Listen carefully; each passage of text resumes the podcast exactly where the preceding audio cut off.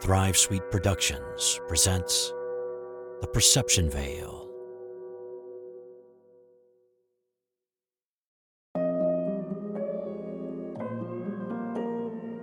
May it haunt their homes pleasantly.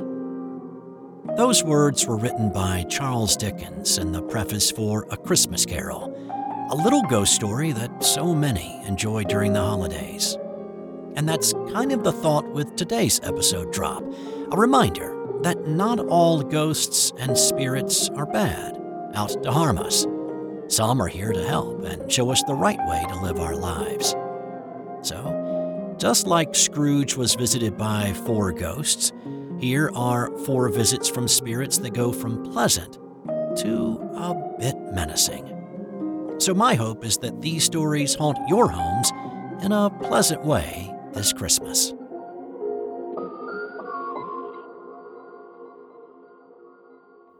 This first story is one of my favorite stories that I ever received. It was sent to me by a young woman from England about a grandmotherly presence in her home and the sweet smell of roses. I don't usually tell people about our ghost, as she really isn't scary. People always sound so disappointed that our ghost doesn't scare the pants off anyone. But she doesn't, and we like her. We live in a pre World War II house on the south coast of England in East Sussex. We moved here just before I got pregnant with our youngest daughter. In our household, my husband is the homemaker, and I go out to work. He cooks, cleans, does the laundry, looks after the kids, and takes care of things around the house. He has often said that he feels as though he is being watched, but can usually shrug it off. After we moved in, the older kids occasionally spoke of seeing a lady in a dressing gown walk past their bedroom door at night. At first, they thought it was me, but soon realized it wasn't. I would have thought it would have freaked the kids out, but she doesn't do anything but walk past the door and is never menacing. Our youngest was not even six months old when I had to get back to work, and my husband has said there are definite occasions when he's pretty tired and has 40 winks in his armchair while the baby has her afternoon nap upstairs. On one occasion, he was awakened with what he said felt like a strong squeeze on his right shoulder to the point where he cried out. And he said he then felt a strong urge to check on the baby. When he got to the top of the stairs, he found the baby had wiggled about in the cot and had got herself tangled somehow in the cot surround. In the US, a cot is what we call a crib, and the cot surround is a crib bumper. Her bedclothes had bunched around her throat. She hadn't even cried out. He distinctly remembers the scent of roses being very prevalent, though we didn't have any flowers in the room. If he hadn't woken up or been awakened when he did, well, the outcome may have been. Well, he doesn't even want to think about what the alternative ending could have been. Suffice it to say, he got her settled back in for her nap with her bedclothes back in place, and all was well. There was another time, one winter afternoon. I was at work, the kids were at school, and the power went out. We live in a pretty rural village, and it doesn't affect us much. The power outages don't usually last long anyway. My husband had just returned home from food shopping. The house had been locked while he was out, and we don't tend to leave windows open in the winter here. He came in the front door as usual, saw the power was off, and as he didn't want to carry the baby upstairs, settled her in the playpen in the front room and started to put away the shopping. Suddenly, he heard what he thought was an alarm clock radio come on, very loudly. It sounded to him like there was some sort of talk program going on because all he could hear was a lady's voice talking. He thought the power must have come back on. He checked the microwave clock. Nope. He checked a few more appliances. No, no power. So who was talking upstairs? Someone was actually talking upstairs. He was sure of it. It sounded like a woman. He then heard the floorboards creak in our room, like someone was moving about. When you live in a house with three kids, you soon learn how to tell when one of those kids has snuck into your room just by the floorboard noises. So he knew there was someone upstairs. Strangely, although he could hear the bass like tones of the voice, he could not hear what the conversation was about. So he started quietly going up the stairs as he thought I must have come home and was talking to someone on the phone. The closer he got to the top stair, the louder the voice got from our bedroom until he put a toe on the landing. And then the voice simply stopped. Silence. And he just knew in his heart that voice had not been mine. He told me it took him a fairly long time to open the bedroom door, as all the hairs on his neck were on end. But when he did, there was nothing, and no one there. But once again, he noticed quite a strong smell of roses. He double checked the alarm clock, and the alarm was not on. The power outage had seen to that, and there was just no other explanation that he could think of. The windows were all shut, and the back of our house is not near to a footpath or walkway. No one was next door, either side, and the voice had definitely been inside the room and sounded like a person and really not a radio sound. He was sure of it. He was quite shaken up for some time, and it took him a while to even tell me as he really wanted to find a rational explanation. Even now, he tries to rationalize it, saying maybe it was someone going past, or maybe it was the radio going off on its own. But now he always pauses to listen for any strange conversation when he gets home, just in case. He did rather kick himself that he didn't think to record the incident on his phone. He has said if it ever happens again, he will try to have the presence of mind to record it. There was also an incident when my younger sister came to stay for a couple of nights. She woke up in the night thirsty and thought she'd pop downstairs for a glass of water. She didn't bother turning the lights on as it was a full moon and she could see pretty well. So once she was in the kitchen, she poured herself a cold drink of water and gulped it down. She then turned and saw me, or rather what she thought was me, standing in the doorway in a pink dressing gown. She hadn't heard me coming, so it startled her. Oh, don't do that. You gave me a right fright, woman. And she laughed. But as she was washing her glass and then drying it with a tea towel, she chatted away to the figure in the doorway about this and that, as sisters do. And all the time, she said, I was standing there listening, but not saying anything. She started towards the door to go upstairs, saying something like, Hey, what's wrong with you? Cat got your tongue? And then she realized the lady in the doorway wasn't me. She stopped dead in her tracks and said to the figure, You're not my sister. Who are you? And she said, as she finished saying that, before her eyes, the figure in the door simply faded away. One second, a lady in a pink dressing gown was there, the next, gone. But what did linger was a perfume smell of roses. She stood rooted to the spot with her heart beating in her throat for a couple of seconds before she bolted upstairs and hid under the covers. Upon reflection, however, she said she never felt any danger or foreboding. She certainly was not scared of the lady in the doorway, but it did freak her out when she disappeared, of course. Now, my youngest is a bit older and has herself spoken to the nice lady or pink lady who sometimes checks on her at night. My husband and I smile and nod and look at each other. My sister says there is definitely a kind lady spirit looking out for us here. I know whoever she is, she is benevolent and simply seems to want to watch over us. Everyone is used to her, I am frankly a little disappointed that I am the only one in the house to have never seen or heard her myself. I do get the occasional scent of roses upstairs, though, as do other members of the family. I hope to see her one day. I'd like to thank her for watching over us.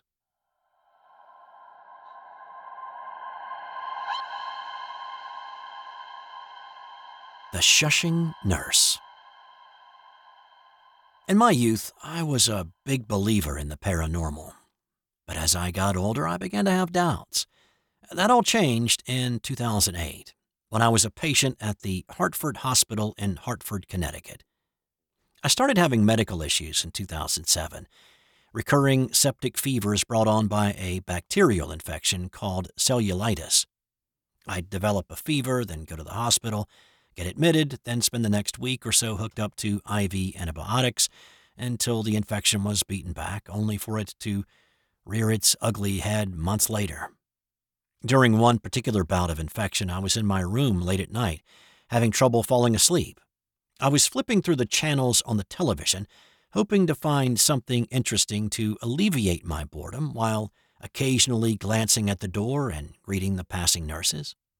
As I finally settled on something interesting, I felt eyes on me, and turning to the door, noticed a nurse standing there looking at me.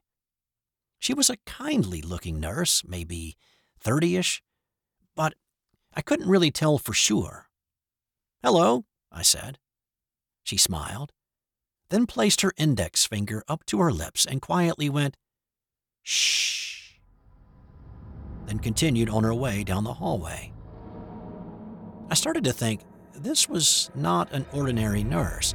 She was not wearing the scrubs that modern nurses wear, but rather she had the old style white outfit from a bygone era, like they used to wear in the 1950s and 60s. I thought about it a little longer until I drifted off to sleep. The next day, I asked another nurse about the costume party that must have happened the night before. Halloween was near, and surely that was the explanation. Every nurse that I talked to about it looked at me strangely and assured me there was nobody walking around in costume at any point.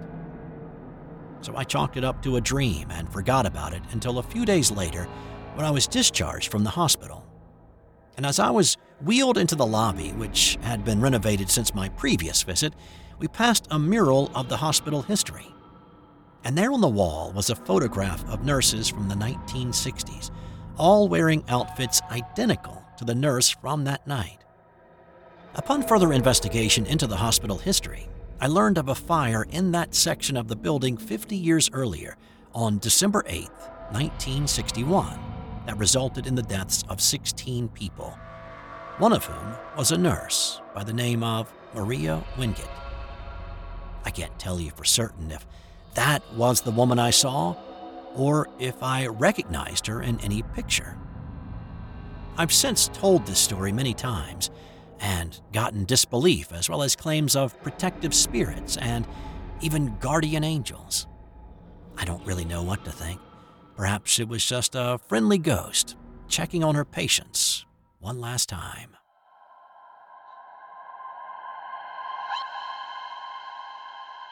The soda bottle incident. I've always been a skeptic of the paranormal. I'm a very logical and scientific guy. I believe in an afterlife, but I didn't think that souls lingered in our world after they died. Well, that was until 2015, uh, my second year of college, when I went from being a skeptic to convinced that there are things that defy explanation. If I had not experienced this myself, I'd be calling the ones who were telling the story crazy or delusional.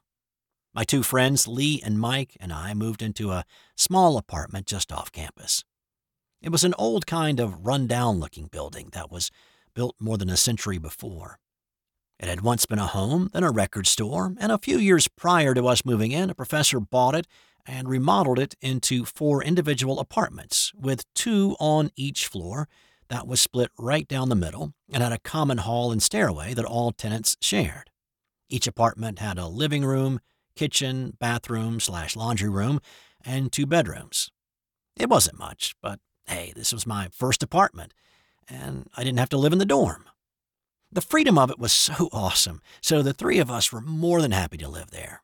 It was about a block from campus, and the professor who owned it leased it to college students for a fair price. The apartment we lived in had been the living room years ago. When it was remodeled, two walls were put up to make the rooms private and separated from the rest of the apartment, and this created a long hallway that led back to my room. One of the original vertical support posts was left exposed and had a five inch gap between it and the wall of the hallway. The other was slightly smaller, and that was Lee's room. Mike stayed in the living room on the couch. When we first moved in, we were the only people renting there, but there were always a lot of noises. We lived on the bottom and we heard people walking up the stairs and above us a lot, and at all hours of the day and night. We just assumed it was more people looking to rent and touring the place, or maybe just the sounds of the old house settling. When I asked the landlord about the people looking at the place, he told me that I was mistaken. There had not been anybody looking at the other apartments. Nobody had been in the building since we had moved in. After a few weeks, we all began having these really strange dreams and sleeplessness and an overall lack of energy, waking up in the middle of the night feeling like we were being watched. I'm an insomniac, but Lee and Mike could sleep through just about anything. Yet both of them started losing sleep as well. I said it was just because we had no curtains and could see straight out into the street and into the parking lot of a nearby grocery store. After coming in one night, Mike mentioned an old man in the common hallway and asked if neighbors had moved in. I knew no one had, so we assumed it was you know, maybe someone looking to rent, or maybe the landlord had sent someone to do some maintenance. And then stuff started to disappear. Both Lee and Mike chewed tobacco and would have cans of it go missing. We also played a lot of video games, so there were controllers and batteries all over the place that would just vanish. Our keys and wallets would disappear too. We would search the apartment and basically turn it upside down looking for our missing stuff, only to have it show back up sitting on the coffee table or on the couch cushions that we had thrown off to search under them and then put back in place. We all laughed it off. We must have been uh, absent minded and you know, overlooked it. Soon, we began joking about a ghost. The disappearances became more frequent after that.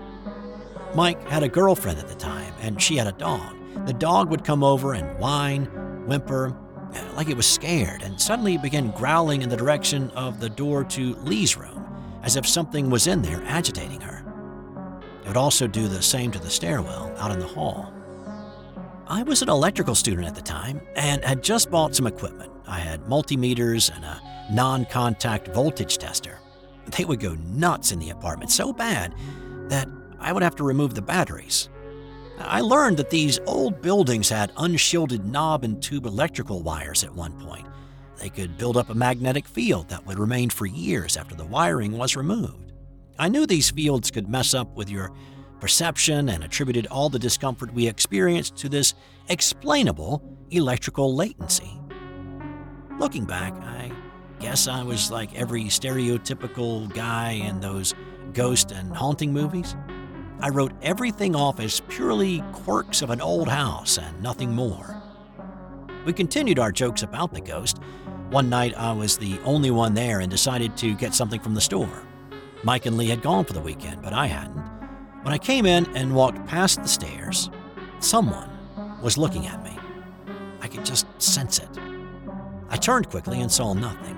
I told myself it was a trick of the light. The hall was lined with record album sleeves, and I wrote it off as seeing a face on one of those. Another night, while we were all playing video games, I looked up and I saw that same face peeking between that post and the wall that I spoke of earlier. I told Lee and Mike to look, and we all saw it for a split second before it faded back into the walls.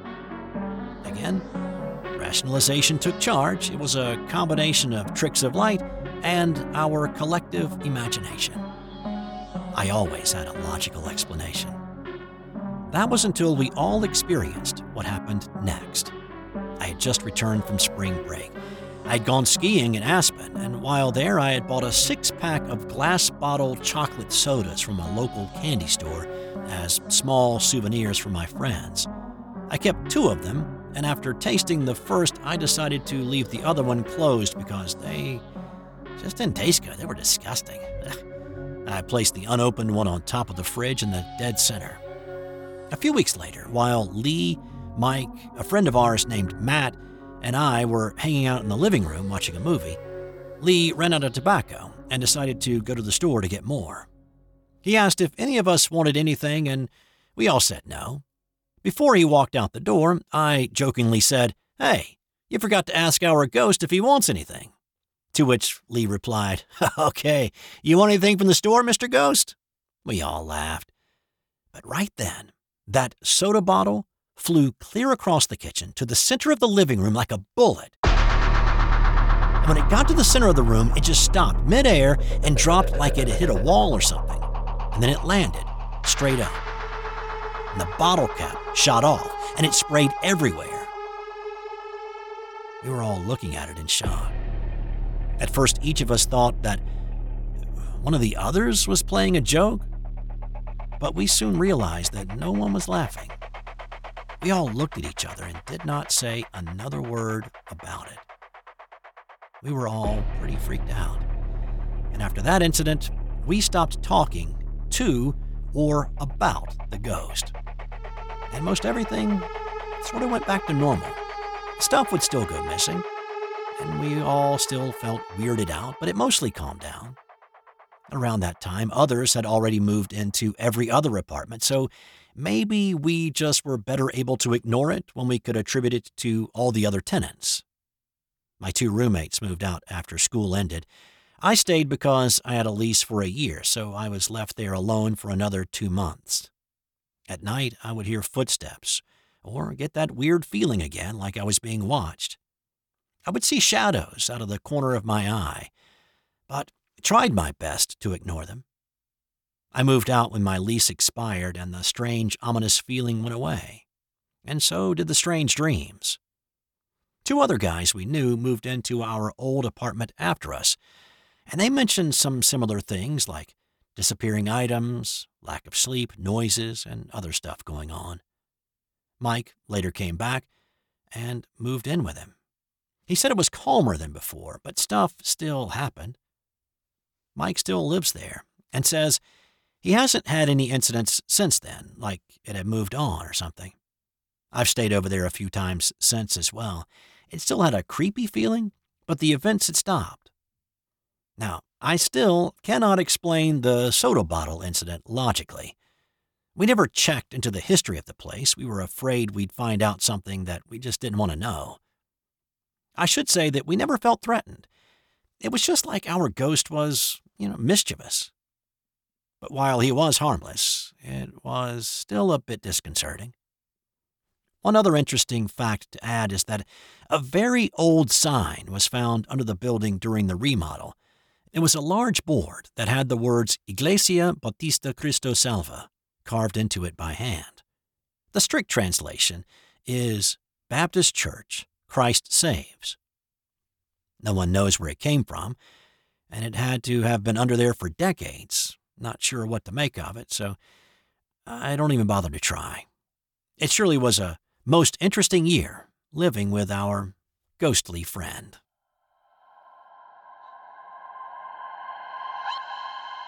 And finally, today, the giggling girl in white. My family moved into this really cool Victorian house in Odin, Illinois. It was my mom, my stepdad, my brother, and me. I was eight at the time, and my brother was six.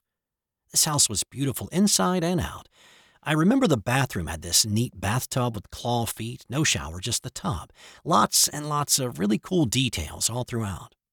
We got moved in and were really enjoying exploring throughout the house. We had only lived there a short time when really strange things started happening. It was late afternoon, and I was in the kitchen helping my mom with dinner. She was slowly teaching me how to cook. My brother was downstairs in the basement shooting at soda cans with his BB gun. The door to the basement was open, and we could hear him if he needed anything. The basement was fairly large and had several rooms. With it being an old home, it had a meat cellar and a wine cellar, as well as a storage room. Where my brother had his cans and BB gun set up was about the middle of this main storage room. All of a sudden, we heard a scream and the basement door slammed shut. And then we heard laughing. We thought my brother was playing a joke on us, so Mom hollered down in the basement through the door window. But when she looked down, my brother was running up the stairs in such a panic and scared out of his mind it was obvious he had not been the one laughing. Mom asked him, What's wrong, buddy? He said, There was a scream. The The door slammed, uh, the laugh, and then and then marbles came rushing out from the room. Mom asked, What room? Show me. My brother was so scared, his face was a very pale white. But he bravely grabbed Mom's hand and slowly went back down the steps to show what he was talking about. And sure enough, there were three little glass marbles near his soda cans where he had been shooting his BB gun. The marbles were all covered in dust like they had not been touched in decades. If a person had touched one of these, it would have been evident. And then we heard a giggle and saw a white flowing gown in the dark cellar. And then it disappeared. All three of us saw it and heard the ghostly giggle. We went back upstairs and did not talk about it for the rest of the night. It scared us so much. We went back to our daily routines and things were quiet for about a week. We heard nothing of this giggling ghost. We started to get comfortable in the house and just passed it off as some weird occurrence that had some explanation. We just couldn't think of it. Even though we did try to pass it off, my brother and I shared a room after that first incident.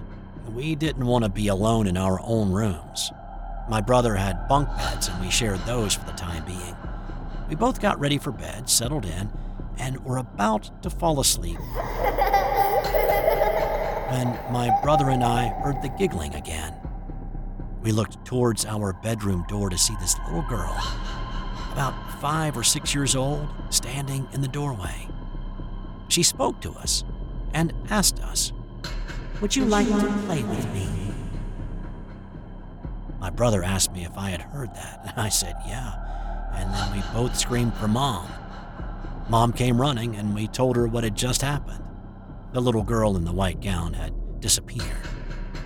Mom moved us into her bed that night, and we were able to settle down eventually. Things again settled back down, and we didn't hear from our ghost for several months. When our ghost reintroduced herself to us, we woke up one morning and noticed in the living room the hideaway bed and the sofa were pulled out. We never used it, nor had any reason to use it. We didn't have any visitors at the time, at least of the living type, who needed a bed. My mom put it away and passed it off again like nothing had happened. That was also the morning that our cat went missing. We looked all over the place, yelling for our cat, Precious Marie. We looked all over the house, all around the yard and the neighborhood. We couldn't find her anywhere. We were so upset that she was gone. I mean, cats wander, but she wasn't like that. We searched for Precious Marie all day, but nothing. Mom cooked us a special dinner that night of beef stroganoff to try to make us feel better and take our minds off our lost cat. To make it even more special, we didn't eat in the dining room or at the kitchen table, but instead we sat in the living room that night. I sat on the couch with Mom, and this was the same couch that we had to put the pull out bed back in earlier in the day. My brother was in a nearby chair, and I felt something move in our couch. It happened about three times before I gave it any thought.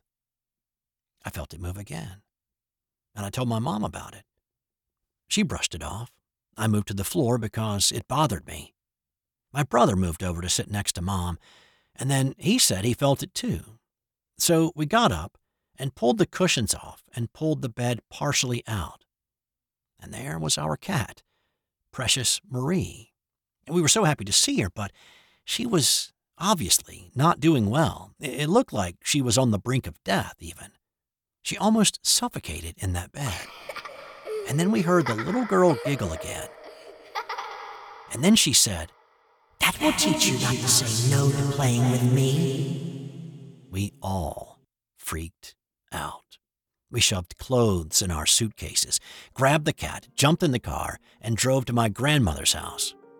We stayed there for a while. Occasionally, my mom went back to the house, but only to get things we needed. But my brother and I never went back to that house again. Later on, we did some research on the history of the house and found out there had been a little girl that had lived there long ago. One day, while she was playing in the basement, she had been murdered. We don't like to talk about the events that we experienced in the few short months that we lived there. It still makes me nervous to think about it today. And also sad to think about that lonely little girl that never really got the chance to live in that house.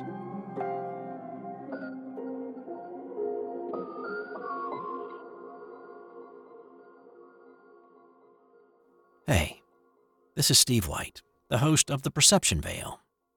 These were all real stories sent to me by actual people. And I'd love to hear from you. If you have a paranormal, supernatural story that you'd like to share, I'd love to read it. Or even better, have you tell your own story. Send your story to theperceptionveil at gmail.com, and I'll be in touch.